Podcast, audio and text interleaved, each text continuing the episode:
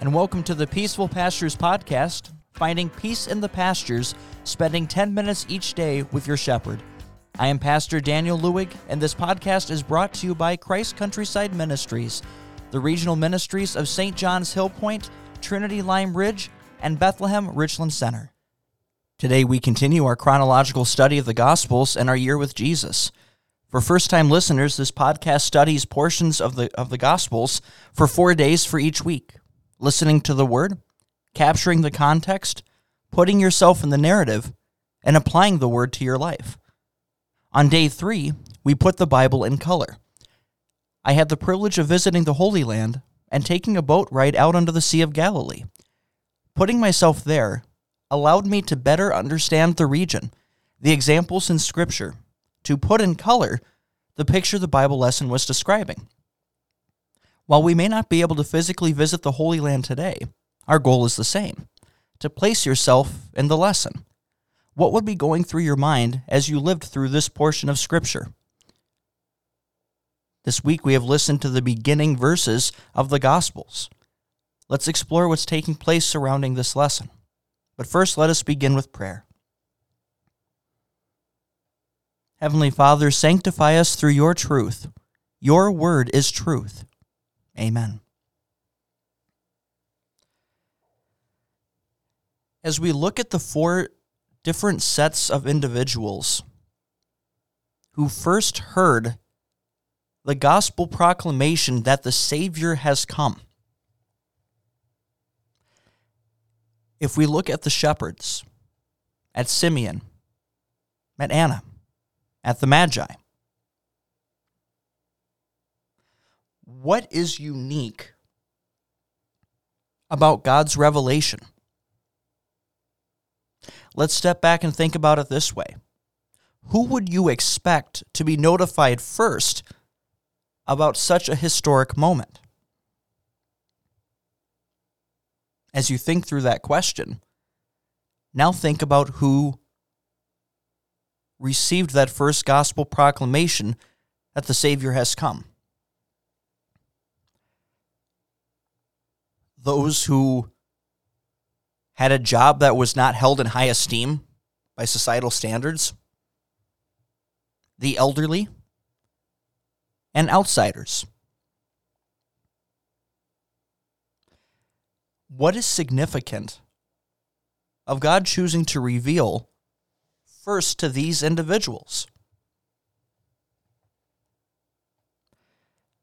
God does not operate in the way that the world operates. And we see that time and time again when it comes to the revealing of his love.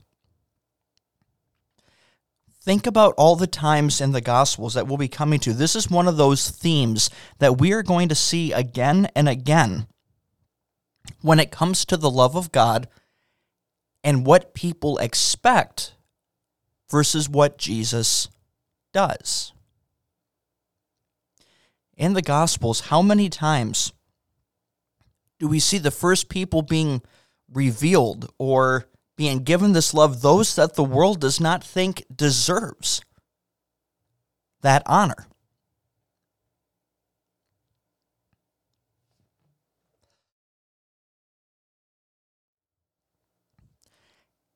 As we look at the Gospels, how many times do we see Jesus reaching out to those who were outcasts, to those who were not deserving by the world's standards, by those who were cut off by the world's standards. What is it that made the Pharisees the most angry at Jesus, as we'll explore in the Gospels? Why would Jesus spend time why would Jesus eat with? Why would Jesus dine with, stay with sinners? These were not the people that the Pharisees expected Jesus to spend his time with. They expected Jesus to spend his time with those who were deserving of that time, who were worthy of that time, them. It even confused the disciples at times. As Jesus would give time to different groups that were not valued by society. When people were bringing their little children to him, and the disciples were not thinking that was worthy of Jesus' time, and they tried to shun them away. What does Jesus say? Let the little children come to me where the kingdom of God belongs to such as these. What does he say to tax collectors? What does he say to Zacchaeus? Come down, for I am going to dine at your house today. To those who were shunned, rejected, not valued by society because of their own actions, not deemed to be worthy of anything of honor from the world.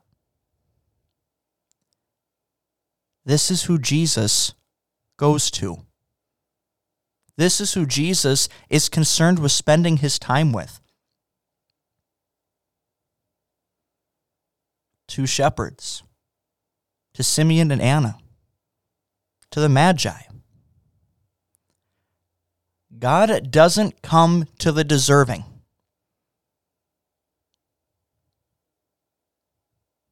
This is called grace. Sin has made it where no one is deserving. That's what gets lost by looking at this through the lens of the world's standards. That the world believes there are haves and have nots. That the world believes there are those that are deserving and undeserving. Versus God's standard is the wake up call that says, All have sinned and fall short of the glory of God. And the wages of sin is death. God doesn't come to the deserving. But God dies for the undeserving. God's love is for the undeserving. God's will to save is for the undeserving. Jesus came to save sinners.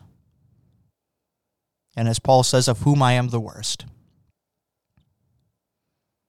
Paul understood the undeserving nature and the unbel- of his own sinful nature and the unbelieving grace of God's love to him. So, what is unique about God's revelation? What is the significance of God choosing to reveal his first gospel proclamation that the Savior has come to these individuals? That this is also how God looks at you and me.